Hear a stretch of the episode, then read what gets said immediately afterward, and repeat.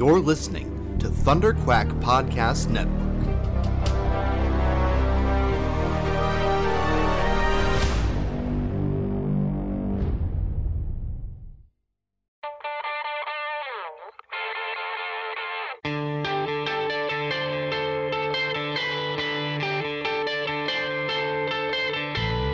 Hi, everybody. This is Jason Liebig, and you are listening to the Epic Marvel Podcast.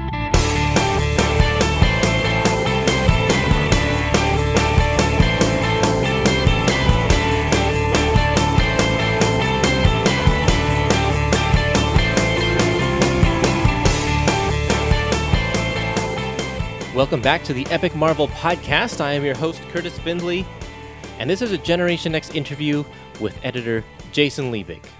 If you're just joining us now, know that this year, 2019, is the 25th anniversary of Generation X, and I am doing my part to celebrate because I loved the title and I don't think anyone else is going to celebrate.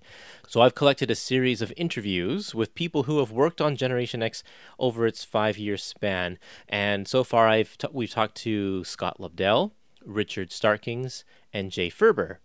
And so in this interview, we have editor Jason Liebig, who edited Generation X as an assistant editor back in the Scott Lobdell, Chris Bachalo days, and moving forward through the through the James Robinson era and the Larry Hama era, and then became a full editor just in time to usher in the whole Counter X reshuffling. Uh, you know, when when all of the X titles went through a big overhaul at that time.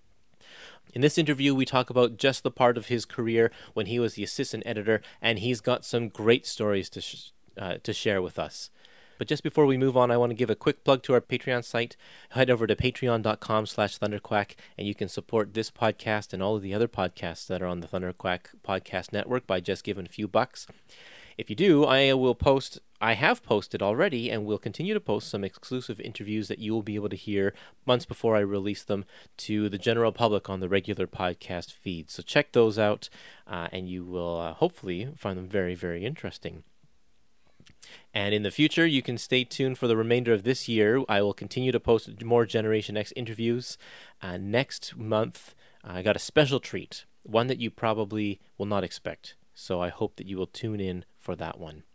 I'll be releasing it on the 25th to coincide with the 25th anniversary of Generation X. Enough from me. Let's carry on over to our interview with Jason Liebig.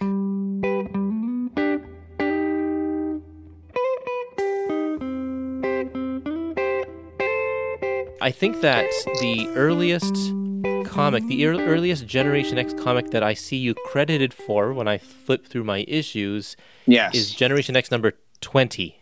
Is that right? that sounds about right. Yeah.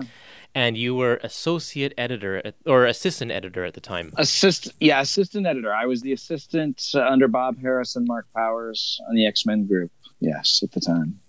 Now, can you tell me what is the editorial structure? I think out of in, in comic books, editorial is always just kind of a vague, like they they make decisions or tell people what to do, but we don't really know what what editors do. How do what's the breakdown between editor, assistant editor, associate editor, all of that kind of stuff, especially in the '90s here when you were working.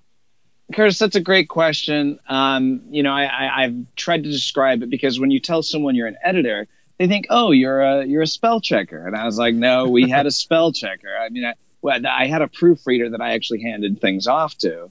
Um, so, and you know, who was my proofreader? Oh, actually, for a while, um, she would come in and, and work. Uh, Flo Steinberg, the amazing, legendary Flo Steinberg, who Yeah. sadly passed away last year, was our proofreader. So I would bring things out to her. And after leaving Marvel Comics, I did I did on one occasion uh, try to get some freelance work as a proofreader.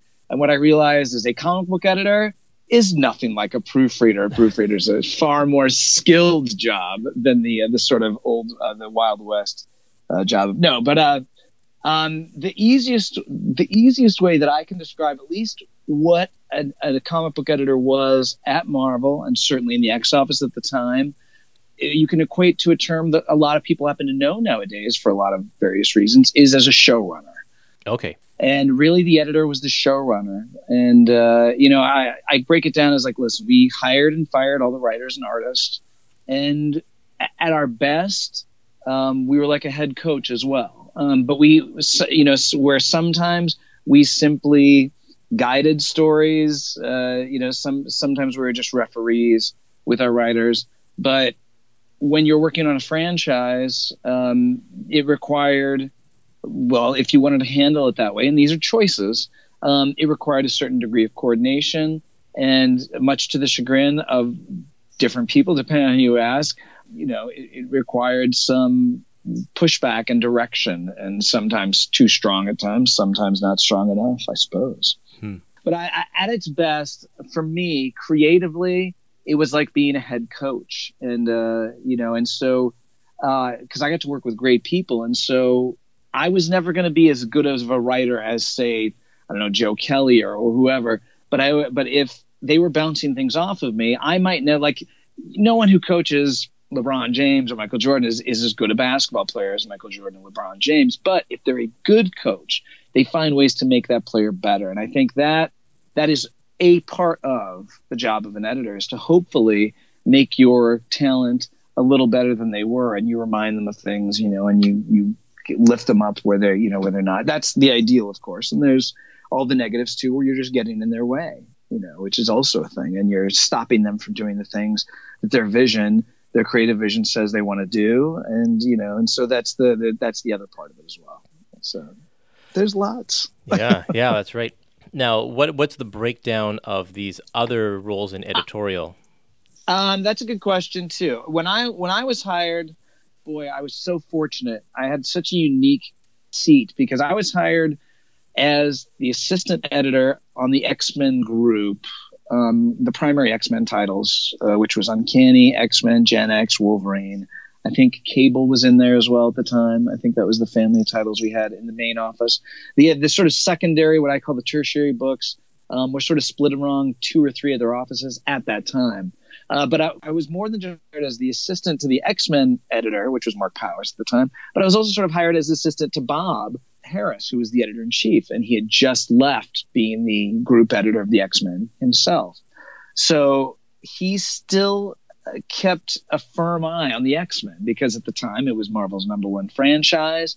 It was the most important franchise for Marvel at the time, and uh, they were the they were the books driving the line, driving editorial. So when I was hired as the assistant on the X Men, I I sat in Bob Harras's corner office Mark Powers literally sat right next to Bob. I sat on the other end of the office, and it was very cramped. And he was very uh, accommodating for an editor in chief to keep these two uh, these two rambunctious uh, young guys in, in, in, the office with him. We had a lot of fun, and uh, you know, I've got a million stories and a million memories. And uh, so, but getting back to your question, um, an assistant editor assists, you know, and that that can mean any number of things. Um, ideally you pick up the weaknesses of what your editor is missing. And in some cases that can be organizational. Some cases that can be you know almost like the job of a seer you're there to remind them of things. You're there to take care of some of their busy work that they don't want to take care of. Um, it can be you know it can be everything from oh make photocopies or make sure back in the day make sure these pages get fedexed off to someone and Mark Powers and I had a great relationship. I do feel like where some of my weaknesses were, his that those were his strengths. Um, he was actually really good organizationally. I happen to be weak or assistant, I think. Um, but we worked really well together. I pushed him in different ways, and we, uh, you know, we just had a lot of fun working together on the books. As stressful as it could be, um, I, I was very good at creatively problem solving things when things went wrong, and uh, coming up with solutions and also getting on the phone with creators, you know, when there wasn't time and, and trying to hash things out. And, uh, and so the role of an associate editor uh, is you, you're, you've, you've gone up from, from assistant and an associate actually will edit their own books. Okay. So they'll actually have a book. Whereas an assistant, you're never the final decision maker on a book, technically. Um, and as an associate, that you then you sort of overseeing your own books. Uh, in my case, um, I went straight from assistant to full editor, um, which you know wasn't unprecedented, but it happened, you know, at the time. And so then, when I became a full editor, um, we we sort of brought all the X Men family books into the office of Mark and myself, and so I was sort of, you know, I was sort of assistanting on, on the X Men books and the X Men family under Bob and Mark. And then when we brought them all together, that was just Mark and I's uh, purview. Still with Bob, you know, looking in very closely, and for a time even Chris Claremont because he was our was he our editorial director for a time, which was a unique experience in itself, and Yeah. I have a ton of stories and memories from that. so What what period was that with Chris Claremont? you know, um, I, I probably should have sat down with a calendar and tried to figure it all out before we got on this on this uh, podcast. I want to say, if uh, if I'm guessing, I want to say that Chris was brought in around '98, maybe um, '97, '98, somewhere around there. Okay. I think. And it was complicated. Look, here's the thing. I, you know, I love Chris Claremont, and it was a joy to work with him. He hadn't been working on the X Men books, but then he was being brought back in. Marvel was under bankruptcy at the time, and uh, you know, Marvel's bankruptcy was very complicated. It wasn't because Marvel was losing money as such; it's because the the people who owned the company, uh, the the you know the Ron Perelmans, they had leveraged Marvel to the tune of seven hundred and fifty million dollars, oh man. and yeah, and so that wasn't Marvel Comics borrowing that money. That wasn't Marvel license. That was literally Marvel, the ownership leveraging the value of Marvel, the three quarters of a billion dollars, and then Marvel not being able to pay.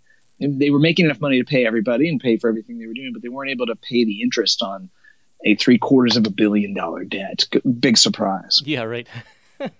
They also made a bad licensing deal with Toy Biz, but I'm not going to go into that. Where all the money they would have been making in the 90s on the toys, they didn't make any of it. It's Brutal. crazy. Uh, yeah, it is brutal. Um, so yeah, so um, so Chris was brought in, and you know, it's uh, when you when Chris Claremont is overseeing X Men books, and he was really supposed to, you know, he was supposed to sort of be a little more hands off on the X Men because we we brought him back in for a while to work on the X Men, and it's complicated when a guy who's so invested and so smart and so damned frustratingly, you know, um, good Yeah.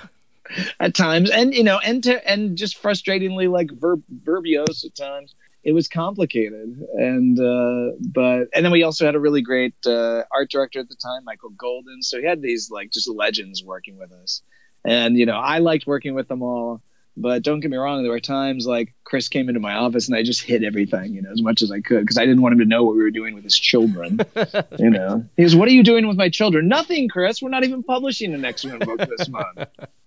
So, uh, and you know, people ask me about my time in comics a lot, you know, and one of the great joys of, of my experience is the people I got to work with, certainly in editorial, but like some of the creators and getting to work with Chris Claremont was a unique joy and uh, a real rare pleasure. And he is, he, you know, he is a gentleman. I mean, he's, when you first meet him, you, you, if you don't quite get where he comes from, he can be a bit standoffish, but, but, and I'm saying that from the 90s because I feel like, boy, he has completely come out of his shell. I mean, he's like warm, fuzzy now. Um, I think he, you know, it's because he had kids and raised kids.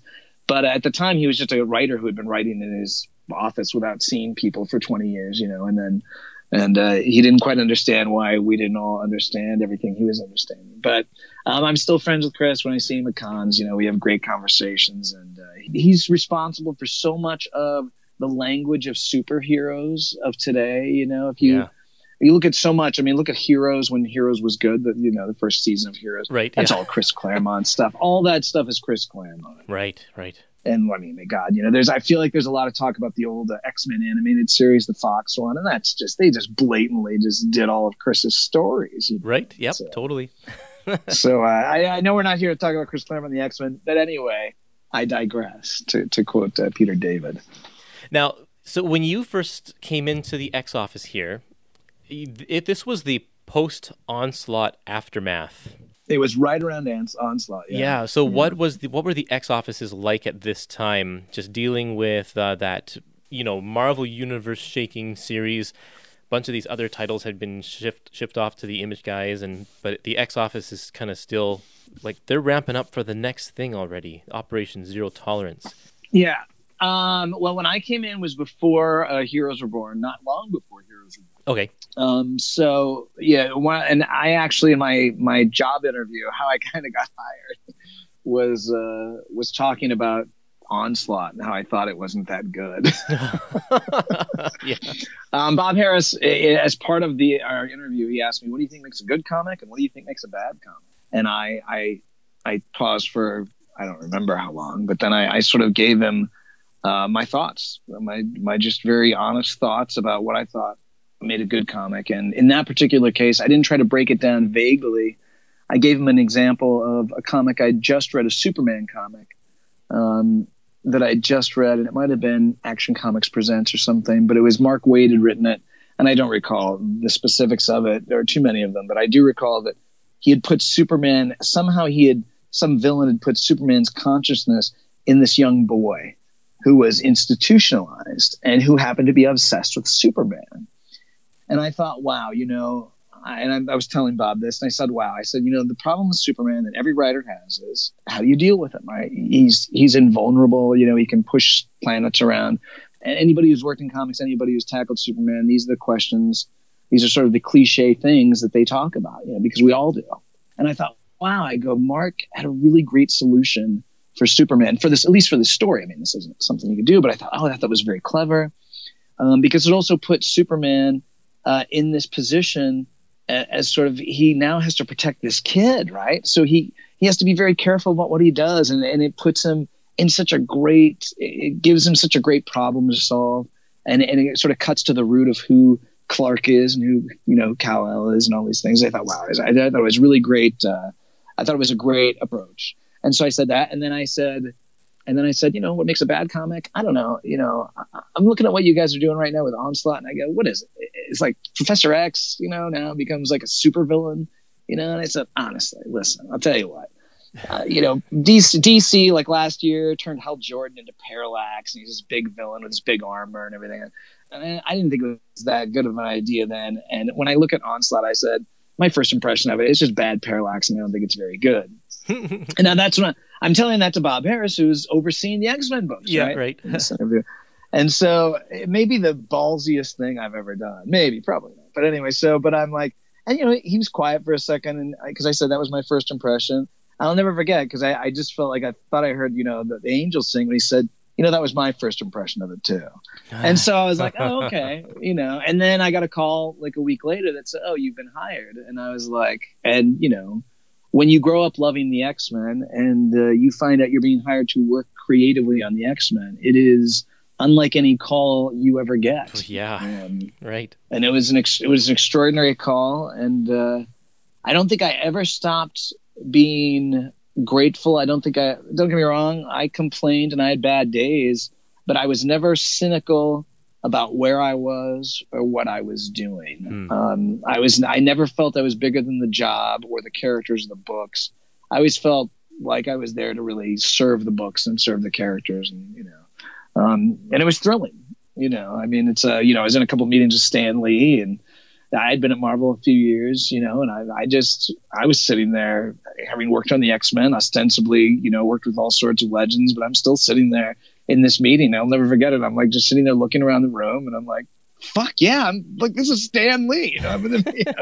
And I think a lot of people did that, no matter how long they'd been. Even Bob, you know, people who'd been there for a long time, you know. But uh, it was it was quite thrilling. So anyway, so getting back to your question, which was Onslaught: Heroes Reborn, because one of the other things is because I was also Bob's sort of assistant in the office when uh, Heroes Reborn dropped I was sort of involved in that too. I was getting the scripts and everything when they would deem to send them, and uh, and I was privy to all the contractual crap that was going on and the the fighting and the you know and and just everything. So what it was going on and the you know and some of the image guys sort of violating their contract. Rob, um, who I love, like I love Rob, but come on, man, you like uh, I could get into the Heroes Reborn contract and how they basically they sold they sold the some exec bill of goods and then they basically went back on it almost immediately. But anyway, we, that's a conversation for another time, and we sh- that would be fascinating to have. But let's yeah, and then that. so zero tolerance and you know zero tolerance.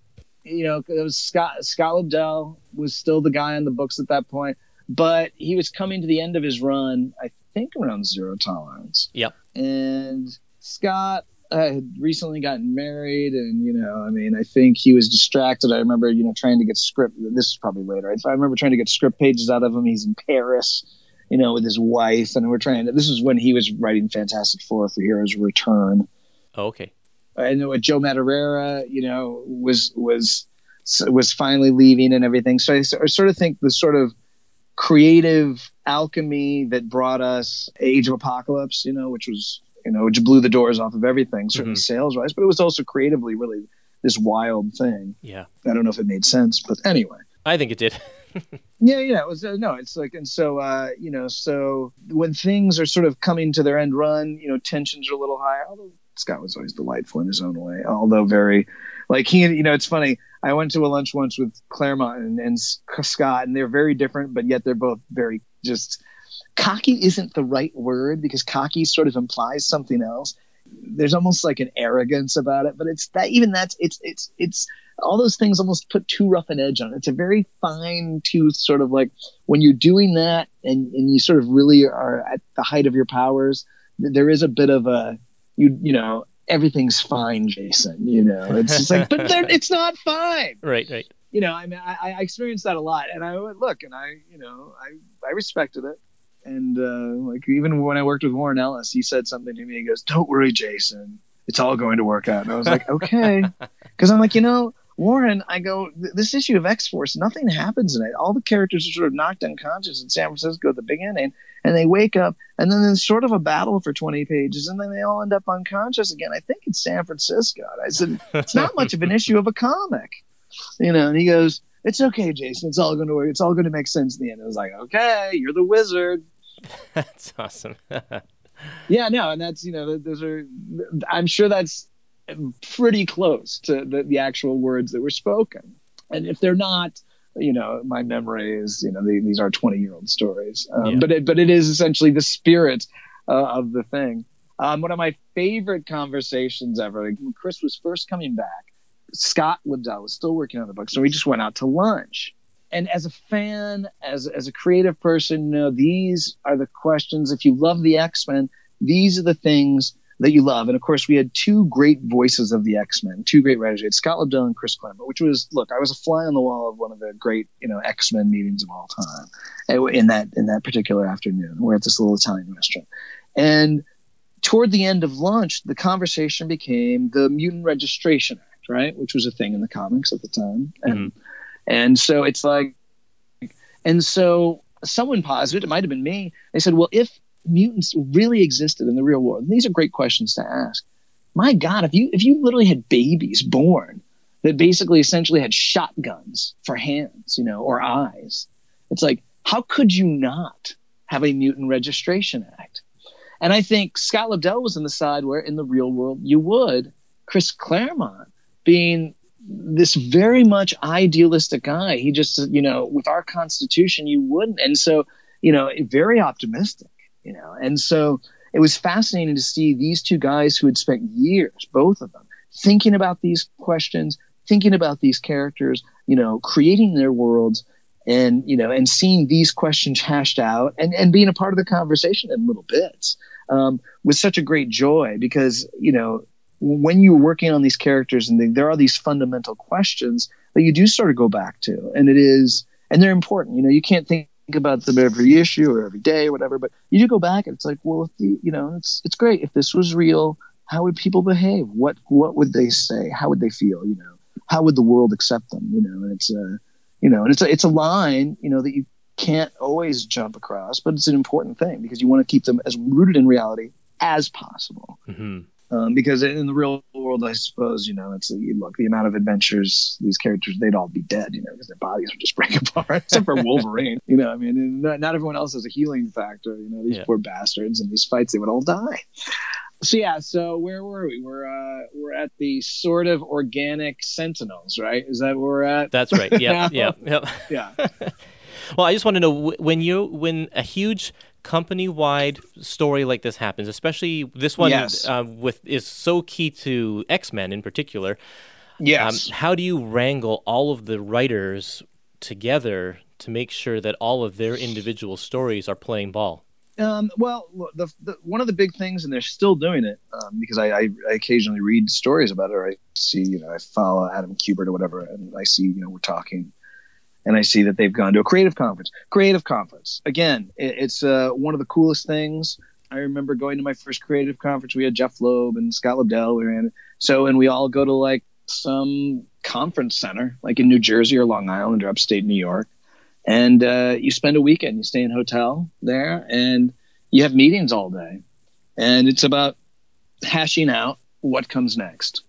And you know, there's there, there's food, but there's drinking at night, and but it's you know, there's sometimes guest speakers come in, um, to sort of just talk about I don't know fundamental story structure or whatever. But mainly, it's a bunch of fabulously creative people, not just the writers. At least at the time, I mean, I think they're still bringing in the artists. So you get everybody involved in the line, and you sort of hash out where do we see the Marvel universe going in the next year. And it's it, it, it to a degree it's an open forum it's a discussion and you, you hash it out. And, you know, some people come with Bibles and pitches and, you know, some people just come to sort of say, well, that's not going to work or whatever, you know, and some people just come to make jokes or, you know, tell great stories about Neal Adams, you know, and Alex Toth or whatever, you know, no, but it's a, and so that's how you hash that. And sometimes you do come with a big agenda. Uh, sometimes there's salespeople there. I mean, look, the reality of the 90s at that certain point, very much driven on uh, these crossovers and everything in these events. I don't think much has changed. Back then, uh, you know, certainly with Marvel Comics, the X Men group, we were we were driven by events. Sales yes. were driven by events. Retail, right. the comic retail trade was driven by events. Um, and you know, certainly in the wake of Age of Apocalypse, where you saw, you know, look, I, I was I was a lowly I was a marketing rep at DC Comics when Age of Apocalypse happened and you know, of course, I talked to one of my marketing guys. Yeah, we're canceling all the X books. We're going to mm-hmm. cancel all the X books. And I'm like, okay, they're not really canceling. I, I, you know, like I was a marketing guy. I was like, well, they're not really canceling all the X books. But I, ne- I, I think there was like a mailer sent out to retailers, which was this: it was whatever you're ordering for Uncanny and X Men, you should like double that for Astonishing and whatever the other X Men book or whatever was, the two main X Men. And for all your other tertiary books like X, what is it, Cable and et cetera, et cetera, you know, Generation X, you should increase your numbers to Uncanny and X Men levels. Now, oh, Uncanny and X Men were the top selling books in comics. Yeah. And that's what that's what they suggested people do. And that's what happened, which is madness, which is madness. Um, they took the entire line to the, what the number one and number two books were selling in the in the business at the time. They took the entire X Men line with Age of Apocalypse, and you know the, the the most cynical of people could say something about it, but my God, it's an impressive feat. Yeah, know? and it already even then the, the, the retail trade was pretty cynical, so it was pretty profound. Anyway, anyway, so um, you sit down at these creative conferences and you know, you sort of do have to plot around events and stuff and figure out what's going to be the most exciting place to take things. And, and hopefully your writers, though, um, who, you know, and your editors in each group have been working on coming up with things they want to do, you know, with the characters and places they want to take them and uh, things they would like to try. And, you know, and when that's working really well, it's writers got a great idea. The editor, you know, they bounce it off the editor. The editor says, well, yeah, that sounds great. How about this? And then sometimes it's it's not as smooth um, where someone pitches something and it's just not very good, and then you know, and at least at the time, again, from what I understand, my conversations with the editors is a lot less of a showrunner in in 2019 than they were in 1997. I think things have moved away from that a little bit. Mm-hmm. So, but I, they're still having creative conferences, so you know, I, I suspect the power of an editor may, may be diminished in 2019, or at least the function of an editor may be diminished. That's what someone who's still pretty powerful in the industry told me recently. Hmm. okay. Yeah, but it's you know I, I can say without a doubt that you know th- these things if look are creatively joyous and you you know and getting to sit next to Adam Kubert or Jeph Loeb or Larry Hama and talk about these characters and what might be fun, fun, fun for us, fun for the readers. Um, that's a lot of fun. Um, executing it can be a lot of work, and getting things out on time can be a lot of work, or in some cases impossible. Um, you know, and there are little heartbreaks along the way. You know, Joe Madureira's last issue of Uncanny X Men was Uncanny 350 and the guy was just playing so much Ultima Online, he just couldn't finish the pages. And so you have to hire someone. Look, you have to hire someone that isn't Joe Madureira to fill in pages, and it's you know that's not what that's not how you want the last issue to go. No, you know his last issue. It's terrible. and it is terrible. And but the book already shipped a month late, so it's like you know what do you what do you left to do? Yeah. So, although I will say, Joe was consistent when Battle Chasers came out. You know, it's like his books came out months and months. Late. That's right. They sure so, did. and at that point, you know, that was costing him tens of thousands of dollars out of his own pocket. You know, yeah. with us, it was just he was getting his page rate no matter what. But like, boy, with Battle Chasers, you know, him spending too much time walking his dog or whatever. I mean, you know, again, it's you know, it's real money at that point because yeah. it's his. That's right. Anyway. Well, let's let's take our conversation back to Generation X here, and I want to yeah. know about um, this period of Generation X after Scott left and James Robinson came on, and and then uh, and then Larry Hama came on. So, can you tell me what was it like in the X office talking about Generation X after Scott left? Yeah, and I think that was also how long was was Chris Bachalo he did, yeah. Did Chris leave about that time? He did. He left a few issues later as well. So Hama started, yeah. and he had no artist, no regular artist. The time that Generation X launched with Chris Bachalo and and Scott, you know, you look, you go back to that first issue, yeah. and boy, it's hard to say that was anything less than innovative and explosive oh, yeah. and exciting. Fantastic. You know, um, Chris really was the height of his powers. Chris Bachalo is just an incredible artist, and Scott you know, was really just saying, you know, it's like the way we've done the X Men, we can do them differently. You know, this isn't New Mutants. This isn't. This is going to be this other thing where these kids are going to, you know, be very cool in a different way, in a, you know, in a very real way, and we're going to create mutants that aren't like mutants you've ever seen before. And uh, it was just incredible. And of course, visually, it was just, uh, you know, it was Chris just going oh, crazy yeah. sometimes. You know, I would even point out like Richard Starkings, uh, you know, is the letterer designer you know, and so what he was doing with lettering and design at the time was just, again, I feel like there's so much great lettering and design being done post 2000, but boy, at the time, the things were pretty dry. And boy, what Richard came in and said, Richard is an amazing guy, um, just came in and did, you know, that team. I already used the term alchemy, but boy, there was some crazy alchemy going on. I think with Generation X early on, mm-hmm. it's, it's really incredible. And to revisit that um, it's hard to it's hard to remember how explosive and exciting it was, you know, because because we've sort of that that level of that has in since has been seen repeatedly, but it's it was quite exciting. Anyway, so um, when Scott's workload was taking him away, you know, and his interest was taking away to everything, and Chris wanted to do other things or you know whatever, and and again, I I don't think I don't think I'm wrong about any of that, but and I think Chris wanted to move over to the main book. I think at that point, I think we were maybe going to bring him over to Uncanny, and he was going to be the the artist of of the X Men books. But it was uh, I was the guy who brought James Robinson over. Okay. I knew James from working at DC. I really liked. Uh, oh God, uh, who was his editor? Starman. Like, yeah, Starman, and uh, who's uh, who's the editor of Starman? Uh, it's like a legend, Archie Goodwin. So Archie Goodwin was just someone I idolized, and Archie was one of the best people in comics. Uh, and uh, James was amazing. You know, I got to meet James at a couple conventions, and I just thought, wow, this guy's outstanding. And of course, I loved everything he wrote. And uh, and you know, he had never worked for Marvel before. And you know, I was like, listen, guys, you know, if we're losing Chris, what if we bring in James Robinson? You know, what about this guy? It's like, and I was pitching Bob, pitching Mark, and they were game you know, they, they saw the talent, they, they saw the clear talent there, and they brought him over. And, you know, coming into, coming into event driven comics, you know, the, like the top selling books as opposed to sort of what, what's the word? I would almost be like craft comics, which more was what Starman, which was James. You're really creating most of that mythology whole cloth. Yeah, know? yeah. James coming over and, and really you know, he was game and he did it. And, you know, but I don't think it, look, it was never going to be his joy. You know, it was going to be something he, he could see if he could do, you know. Right. Um, coming onto the X Men is a bit like riding a wild bull, you know. and uh, it was great. And, you know, he came on to, he also did Cable at the time. And then we got Jose Ladrönn to come on. Yeah. And then, uh, and then James pitched Joe uh, Casey, uh, you know, as, as sort of someone he had discovered a little bit. And then, uh, and then we launched the career of Joe Casey in yeah, mainstream that, comics. That turned out pretty well. Yeah. It certainly did for Joe. Joe was a handful, but uh, you know, Yo, man, I can write these comics with two hands tied behind my back. oh, wow.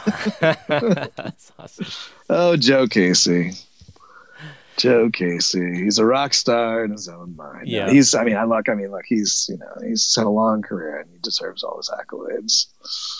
So, what led to uh, Larry Hama coming on board? I don't actually recall. Um, I think they needed someone, and I think Larry was there. I think he'd been wo- writing Wolverine. hmm Oh boy, um, how long was Larry writing the book? I don't even know.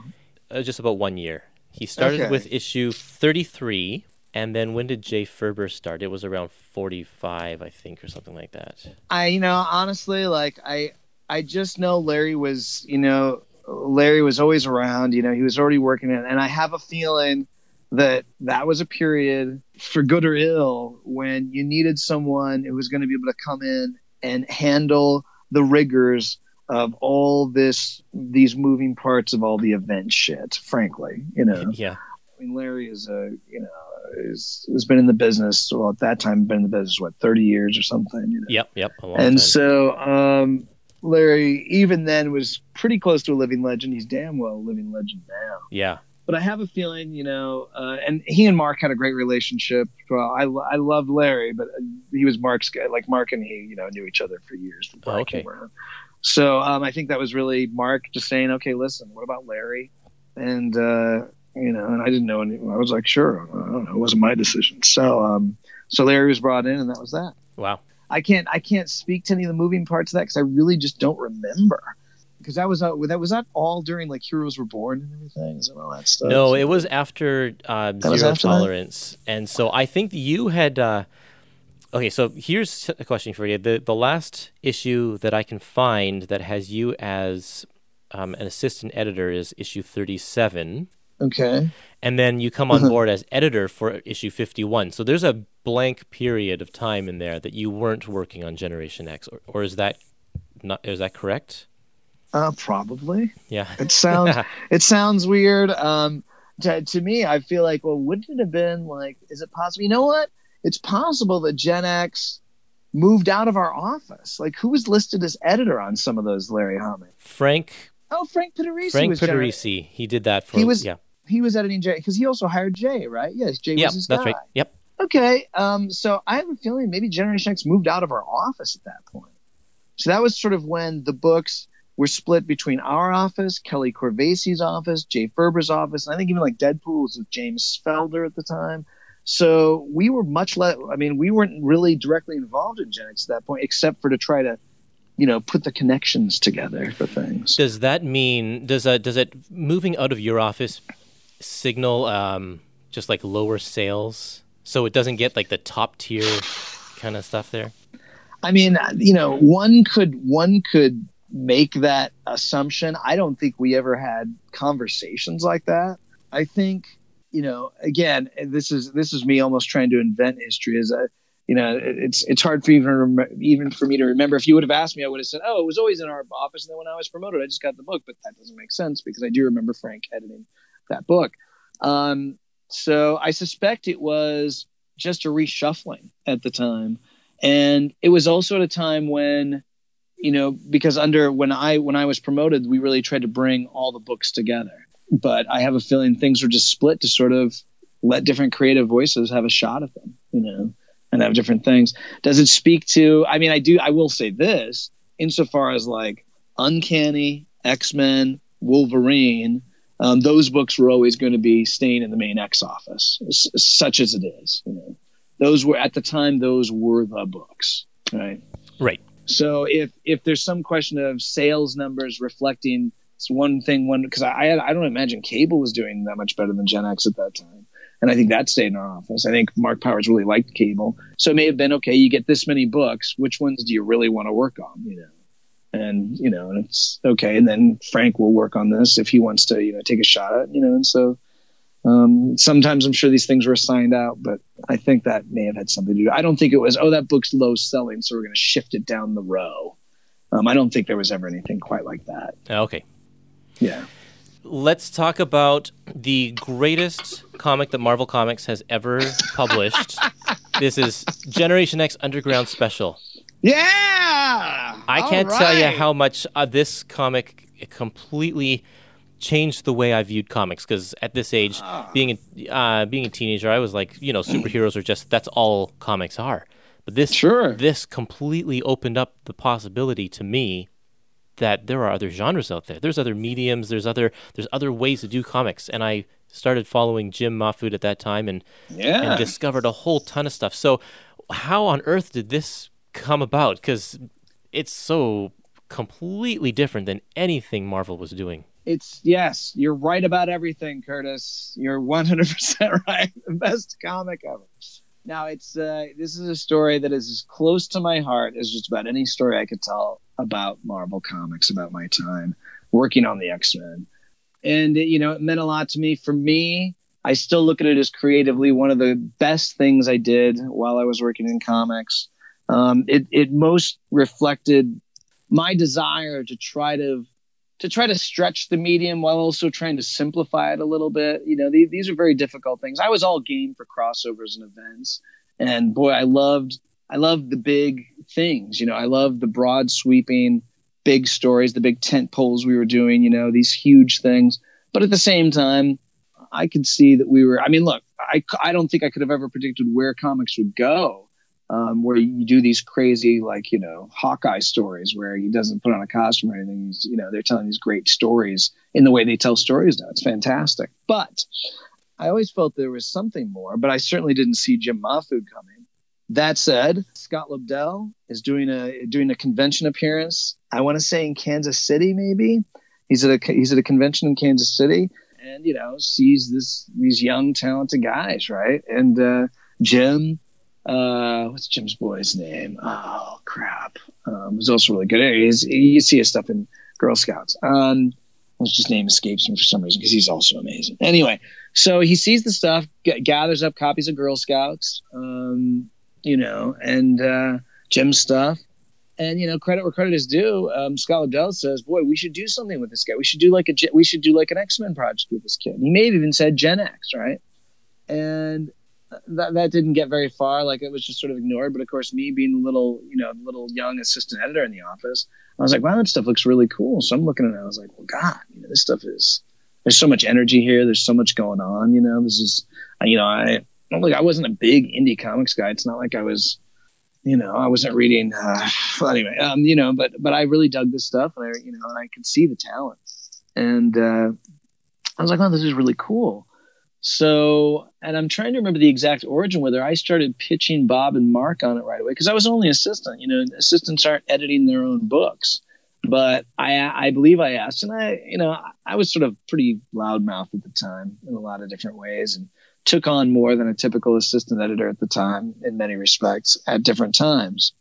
Um, so I said, listen, you know, what do you think about me sort of as a little side gig trying to put together a one shot with this kid? oh, okay, yeah, you know.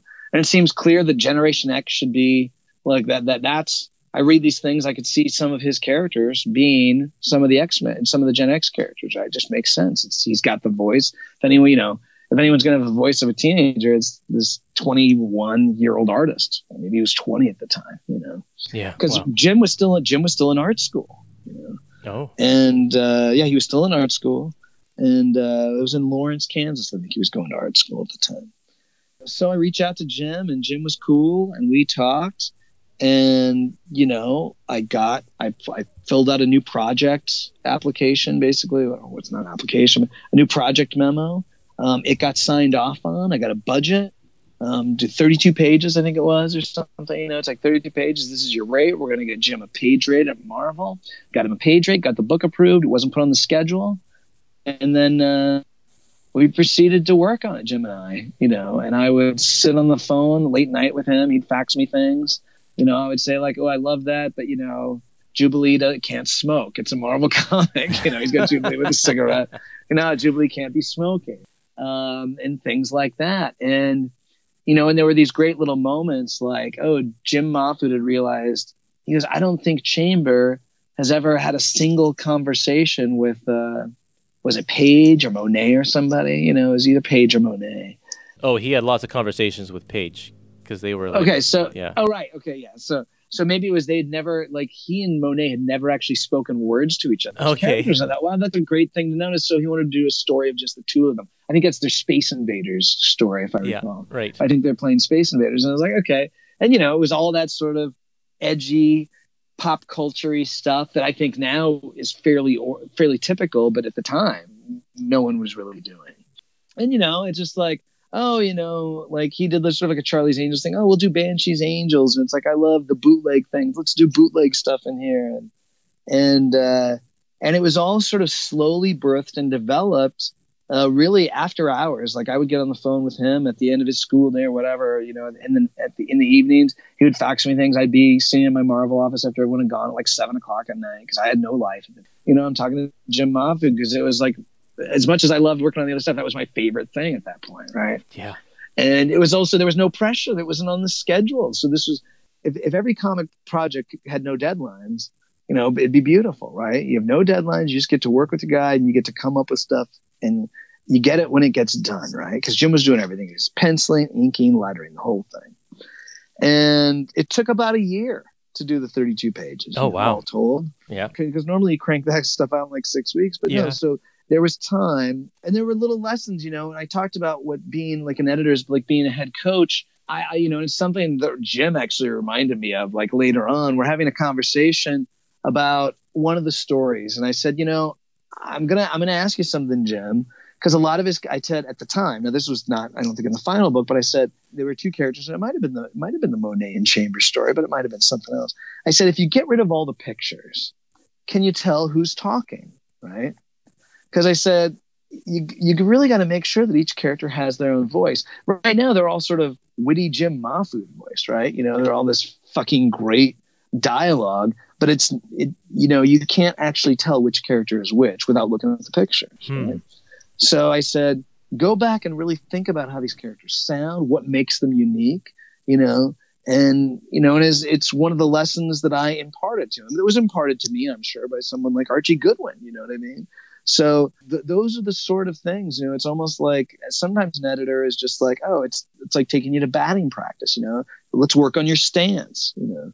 But I remember that specific conversation was, hey man, you know, it's just like let's think about how these characters speak and how they're different, you know, because if you can if you can switch their voices, then you're not really writing that character, man, you know. And then he really absorbed that and really just you know owned that sort of went with it and then there were things like oh you know i suppose the thing that i pushed for the most that i just selfishly wanted him to do i said because you know it was it was great because it was a book of gags right you could sort of do these little because it was a bunch of short stories Yeah. and little one page gags like the bootleg trading cards you know and the I the bootleg cards. iron on yeah the bootleg trading cards the bootleg iron on you know and uh, i said listen we got to do a Twinkie ad because I'm obsessed with these fucking Twinkie ads from the 70s. I grew Right. up in them.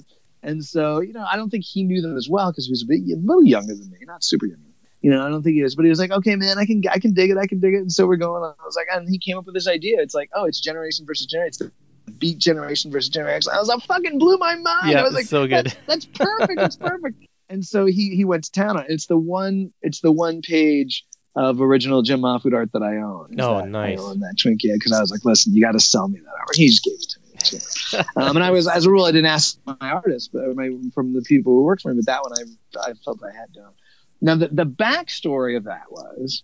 Um, I was, you know, I was, I was a little flighty person at Marvel. And the fact that I went around, I love, I love meeting everybody in the company, and I, I had struck up a pretty good friendship with our head of legal counsel, right? And you know, I was doing a little reading about like parody law, Okay. and I was thinking, well, can can we get away with this? You know, and she goes, well, can't you just call them Winkies instead of Twinkies? And I was like, look, I've read the parody law. If it's clearly a parody, we can actually use the name. It doesn't matter. Like if it's clearly not an actual Twinkie ad and it's a parody, it's okay. And she finally relented. She finally relented and signed off on us doing an ad. Like it's they're fucking Twinkies right in there, right? You know? Yeah, yeah. We don't we don't make the Twinkies look bad. We are as nice to Twinkies as the original ads were. Oh, right? sure. We literally, it's a fucking Twinkie ad that Hostess had nothing to do with. They didn't approve it. They didn't sign off on it. We all got it through for parody law and the fact that we showed them in a light. So everybody wins. Jason got his dream Twinkie ad. I finally got to work on a Twinkie ad, and you know, Hostess got a free ad. We got and Jim came up with this great Beat Generation versus uh, the Generation X. Now, I think part of the inspiration was in Lawrence, Kansas. One of the original Beats lived, and so they occasionally came his art school buddies would see the guy at this diner. And I think it was Ginsberg. I think Ginsberg lived in Lawrence, Kansas. Okay. And so I think I think his awareness of Ginsberg being living in the town, having seen him, and being aware of the beat culture because of that, um, that may have inspired the Generation X to Beat Generation, you know, with their espresso cannon, yeah. you know, and all that shit. Uh, God, I forgot. You know, it's funny just talking about it reminds me how much fun it was and how I love looking back at all that stuff. It's uh, so when we talked about a cover, you know, cover design, I was like, listen, man, let's just let's try to get because I talked to our our production people and I took them Girl Scouts and I said, listen, can we do a cover stock like this thick sort of you know matte, not mm-hmm. glossy, not like some glossy fucking hologram shit I said, can we just do a matte cover with just two spot colors, like a blue and a yellow, nice. just like this, like exactly like this cover. Yeah. And they said they think they could. You know, we talked to our printers, whatever. Yes, they sourced something similar.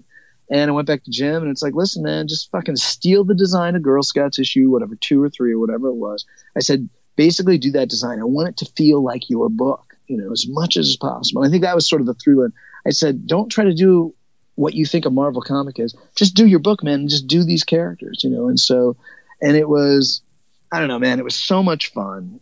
And uh, Jim, you know, J- Jim was such a cool dude and such a great young artist. And uh, and I'll never forget, you know, it's like his first San Diego. Like I think I got a, badge to San Diego. When you're Marvel, you just basically go to the people at that point at San Diego and say, "Can I have ten more badges? Put these names on." And uh, but Jim slept on my floor you know, I had a Marvel room, but Jim slept on my floor because you know he's art school kid, right? But he came out to San Diego. This is right before I think Gen X Underground came out, and probably one of the neatest things I I had the opportunity to do was hire Jim, work with Jim, and then get to give Jim to the world and say, look at this great talent. And I told him, you know, and I said, listen, man, I said, I go, you, you're working on an X Men book. Now, it's not an ordinary X Men book, but it's still the X Men. It's going to go out to every comic store in America. And I said, you know, you're having fun in San Diego, but after this book comes out, everything's going to change, right? Hmm. And a year later, of course, you know, Generation X comes out. He's talking to the guys at Oni Press. He gets clerks. You know, he's hanging out. So the following year, we're at San Diego, and he's like, dude, remember that conversation? I remember the conversation. He's like, remember that conversation you said last year where everything's going to change? He goes, yeah, man, I'm hanging out with Kevin Smith. We're going to, there's lines. And I was like, well, that's fucking great. You know, couldn't have happened to a better guy. It yeah. was, and I see Jim, you know, every year at New York Comic Con. And, you know, it's uh, like, I am not responsible for his talent. I am not responsible for his career.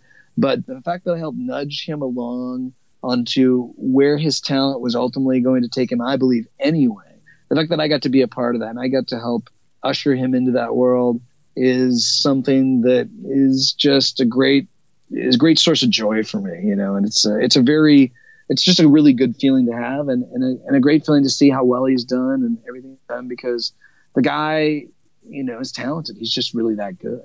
Wow, yeah. What else? Uh, I'll tell you another really fun story. And this was you know, DC Comics. Marvel Comics is a little more loosey goosey than DC. DC, everything was, you know, the, all books had to be scheduled months ahead, and you know, they had weekly editorial meetings with Paul Levitz and everything, you know. And Marvel was a li- was just a little more improvisational, we'll call it, right? Um, and I think it still is, you know, but with within reason. Obviously, we're having those creative conversations, but again, it, it's not. They they were different psychologically companies at the time, right? Yeah. And you know, Paul Levitz, I think, drove a lot of that at DC. But anyway, so um, Paul Levitz, uh, they're having their weekly editorial meeting, and Paul Levitz walks in. Now, I, I was not in this meeting, okay? So, okay. but this story was told to me by a legend in the business who worked for both DC and Marvel, who was a friend. I'm not going to name him because I don't want to like you know, say these telltales at school. Yeah. But so Paul Levitz, after Gen X Underground comes out, he walks into this meeting. He walks into the editorial meeting with Gen X Underground in his hand at the DC editorial meeting.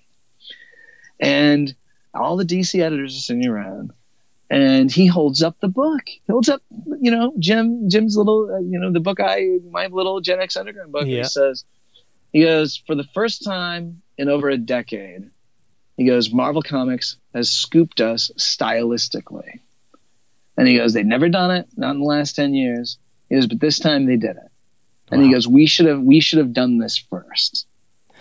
and, and that was you know that was a moment of because you know look DC had Vertigo. They had what was the other thing that they did the big books. They had Vertigo and they had another publishing imprint uh, that was doing Paradox. You know weird Paradox, right? Paradox Press, right? They were doing little digest and stuff. Yep. Um, yeah, so they were doing. You know, they they were really pushing that envelope, but Marvel was going on about doing you know foil covers and you know X Men crossovers and events and all this other stuff. And so when that got back to me, you know, I mean, look, I felt like I'd won an Oscar, you know, Yeah. because I was like, that, you know, when you're trying to, when you're trying to do something cool and fun, um, that that honors the characters, that honors the medium and everything else, honors the creator, honors the fans. You hope you do something, you know, that that isn't just the same. You know, that you're not regurgitating out the same sh- stuff every month, you know, week after week, et cetera, et cetera. And so with that, um, I was deeply proud of what we did, you know, the way we went about it, and certainly the the, the, the output of it, you know, um, what what it what it became. But then hearing from Paul Levitz, this guy I have tremendous amount of respect for, the competitors, right, the the, the distinguished, you know, competition. Yeah, yeah, for sure. Uh, say that, man, that was the biggest compliment I could have heard. you Yeah. know? And I look, obviously, I still tell the story. You know, I'm like the old guy in uh, was it Bull Rocky and Bull? Like, oh, I remember when you know Paul Levitz went in and said it was the the first time they had stylistically scooped us in ten years. That was me. um, that was my project Yep, that's right. and so it was a it was, so it was a great pleasure, and it was it was it was you know quite frankly it was just thrilling. It was thrilling, and of course I shared that with Jim, and Jim I couldn't believe it and stuff. It was a yeah, it was a it was a you know it was a book that I think maybe in some ways was a little ahead of its time. You know, because boy, if it if it had sold like 150,000 or whatever copies or whatever whatever a, a, a big hit meant, like if it was number one, um, they would have said, "Get back to work on an ongoing series with Jim Mahfood." You know what I mean? And Hmm, yeah. with these kind of covers, that's what they would have done. Um, but it sold okay. You know, well, it certainly didn't lose money. And then Jim went on to do, I know, some stuff I think for Tom Brevoort later on, or Ralph uh, Mac- Macchio. Um, but you know, he you know he's had his career ever since, and he does his own thing Yeah. and all the better.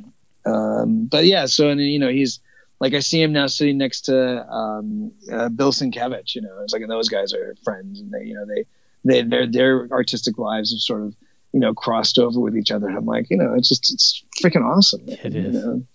Uh, yeah. So Gen X Underground, absolutely greatest comic Marvel's ever published. couldn't agree with you more.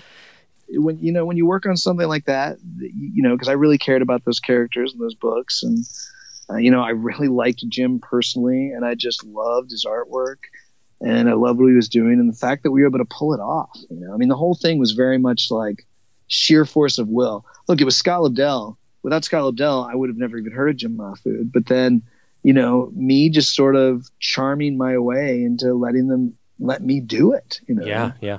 and you know those guys those guys believed in me. Bob believed in me. Mark believed in me and stuff. And you know the, head of legal you know affairs believed in me apparently. No, but you know it, it was uh it was really just fun. And if you've never i don't know worked at marvel comics you've never made a comic and you imagine what the fun that it can be you know or and it's and you're thinking on the far end of like the fun spectrum and the satisfaction spectrum this was that experience Yeah, without yeah. a doubt Right. yeah, it, you know, and I think the joy came through in the pages, um, you know, and it's, uh, yeah, and it, you know, you don't always have that freedom. You don't always have the freedom of having 12 months to put together 32 pages, you know, you know, unless you're Joe Quesada working on Daredevil. I kid, I kid. Uh, now, so there's one letter page in a in a uh, Generation X comic that came out. I don't know, sometime after this that says that there's going to be a follow up. Look for the follow up coming soon, or something like that. Jesus, really? Did Yeah. I say that? I think so, uh, or or Mark did, or somebody, and uh, but it never happened. Was was there a plan Wow. to have a follow up? you know, look, I- I'm sure I wanted to do one. Yeah. I mean, there, there, there can be no doubt about it. I'm sure Jim and I talked about it, but I feel like you know, sales were not great. Sales, like I said, sales were what they were, and I also think, boy, he got snapped up by Oni to work on Clerks, and then he was Clerks for a while. Yeah. You know? Yep. Um, I think he was God. I think he maybe even done like designs for like the animated series and stuff. So he was very quickly snapped up. Now I'm not saying that's why. And then then you know, uh, again, there was so much going on.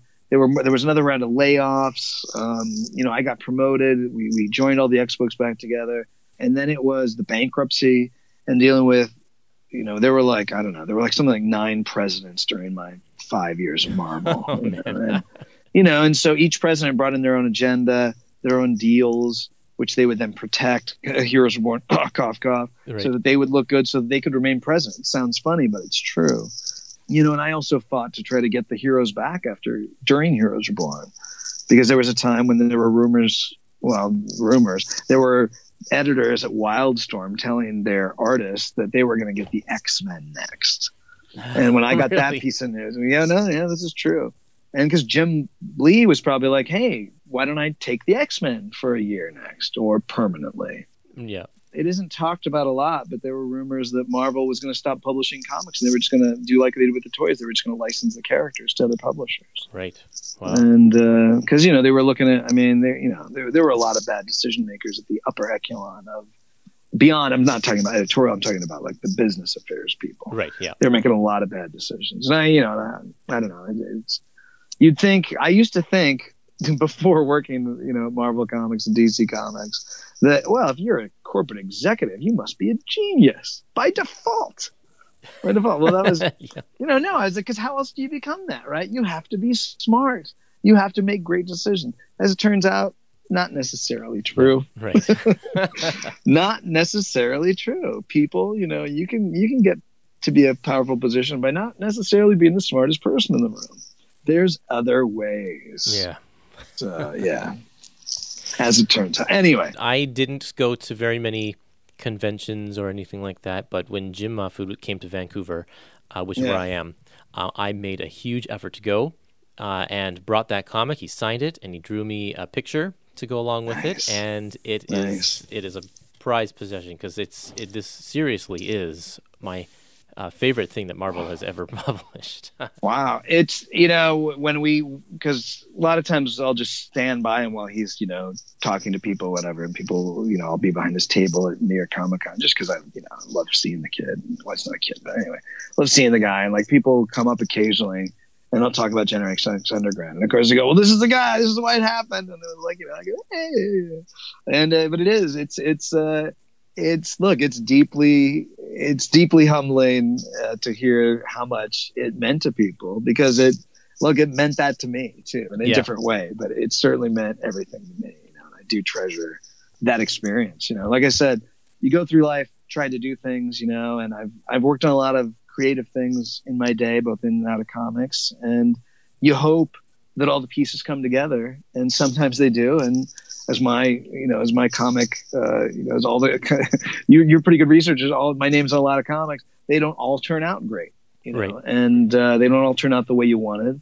And sometimes you think you know what you're doing and sometimes you, you kind of shit the bed and you, you come up with a crappy thing. But with that um, it really was it just really came out and it's uh, it's it's awfully nice to hear how much it meant to you because it definitely meant a lot to me Excellent. Well, I thank you for your efforts and uh, going the extra mile to to to get that done. That's just incredible. Yeah, man. Yeah, I was I was kind of a I didn't I didn't believe in existing rules, so I just said maybe we can do this. Who cares that I'm an assistant? yeah. Well, and now Marvel does this kind of stuff um, on a regular basis too. Like you can you can uh, not to this same great effect in my opinion, but like they just released a Christmas special, Yeah, X Men Christmas special, um, Right. where every page was done by a different guy, and it had a lot of a lot of it was funny, and um, I I don't know, it was a I could see them thinking outside the box in the same way that you were thinking outside the box for this one here. Having not worked in the business directly, I mean, I've consulted with some friends. Uh, uh, my buddy's Desperado Publish anyway, but you know, having not really worked in the business and not really being an active comic reader anymore, they look the, the industry has evolved and embraced. I mean, more than anything, my God, comics in the '90s when I worked there, it's like they just weren't funny, you know. Right. and humor i mean fuck funny books are funny again humor's all laced all throughout Yeah. you Yeah. know and that's not because of the movies i mean that predates the movies but look look at the marvel movies the reason why they work is that humor's in there you Totally. know, and, Absolutely. uh, I, I remember watching that first Avengers, Joss Whedon's Avengers movie, and that moment when the Hulk punches Thor, right? Yeah. and I, I often I often say this. I often say this. I said, you know, if I was still at Marvel and I was somehow now working in the film part and I was whatever some executive or some executive's assistant, and I would have seen that that pitch, right? Joss Whedon, I'm going to have Hulk punch Thor. He's going to just fly off screen. I'd have been like, "What the fuck are you talking about? That's like Looney Tunes, man. Yeah. You're gonna take you're gonna take people out of the movie. It's not a cartoon. You know, this has been a big movie. The the buildup of five or six other movies before it. I said that's dumb, man. It's not gonna work. I would have been ten thousand percent wrong, Yeah, right. but I know that's I know that's what I would have said. You know, and I would have been wrong because that moment didn't take anyone out of it. It, it literally seemed so in character and it's felt so oddly real, you know. It and it's what my God audiences who'd never picked up a comic in their life they loved that moment. It made them love all those characters so much more. Yeah. And when I hear, you know, when I see the moments in comics now, I hear about how they handle things, you know, and there is so much more humor. The, the, the comics are, I mean, you know, what did I just watch? The, you know, you, when you look at just what they've done with Spider-Man and everything else, and you know, Spider-Man was quippy and everything else, but you know, these, and uh, certainly what Deadpool has become. You know, Deadpool started out as sort of like, you know, an assassin Spider-Man, right? But once Joe Kelly got his hands on him and they started, and, you know, they, they decided to do that issue where he goes back in time. I remember this was crazy at the time. He goes back into an old issue of Spider-Man and they basically used old Spider-Man pages and drew Deadpool into them and Yep. changed the dialogue. You know, that kind of stuff was insane. So the breaking, once Deadpool started breaking the fourth wall, um, Nick Rob Liefeld definitely created Deadpool, but boy, and I, I know that he does, but he owes so much to the guys who took Deadpool and decided, wait a second, he's just a Spider-Man assassin. No, he's going to become this other thing. And these guys, Joe Kelly, and these guys, they they infused Deadpool with this other thing that made him what he is. Because otherwise, he was just Shatterstar, but with a cooler costume, Right. a better attitude. but he's become, but by becoming this other thing. But no, humor, you know, the references. I mean, I don't think Generation X Underground influenced the business, but I do think it pre it, it was pre it was a bit precognitive a yes. little bit Yeah, yeah, yeah. because people of Jim's generation came in and the awareness that you can do that kind of stuff in a Marvel comic and a DC comic or whatever and have fun with it. Um, and it's just the kind of humor people like. It's how people like to absorb these characters. They're like, because everyone's witty now. Yeah. And why wouldn't these characters be the same? They're not all stern jaws, you know, with all the seriousness. So no, it's it's uh, it's wonderful, and uh, yeah, it's great. Yeah. Well, you you know what? Yeah. We've been talking for an hour now, and we Wow. we haven't even gotten to the part where you're actually the editor of Generation X. Yes. So what I would love to do is we could talk about this forever, and I would love to. Okay. But I think we should split this into two different episodes. Okay. So that we can have your pre-editor Gen X stuff and your post-editor Gen X stuff. I I have been finding this fascinating. The behind-the-scenes stuff is just so interesting, and uh, b- and I, I want to be able to give us ample time to be able to because I'm really interested in this Counter X stuff as well. Really interested. So cool, um, awesome. yeah, let's let's pause it here, and uh, and resume our conversation another time. That sounds great, Curtis. This was uh, this was more. F- I thought I knew this was going to be fun, but this is even more fun than I thought. Good. I'm glad. So, awesome. Yeah, this is great. This is great. it.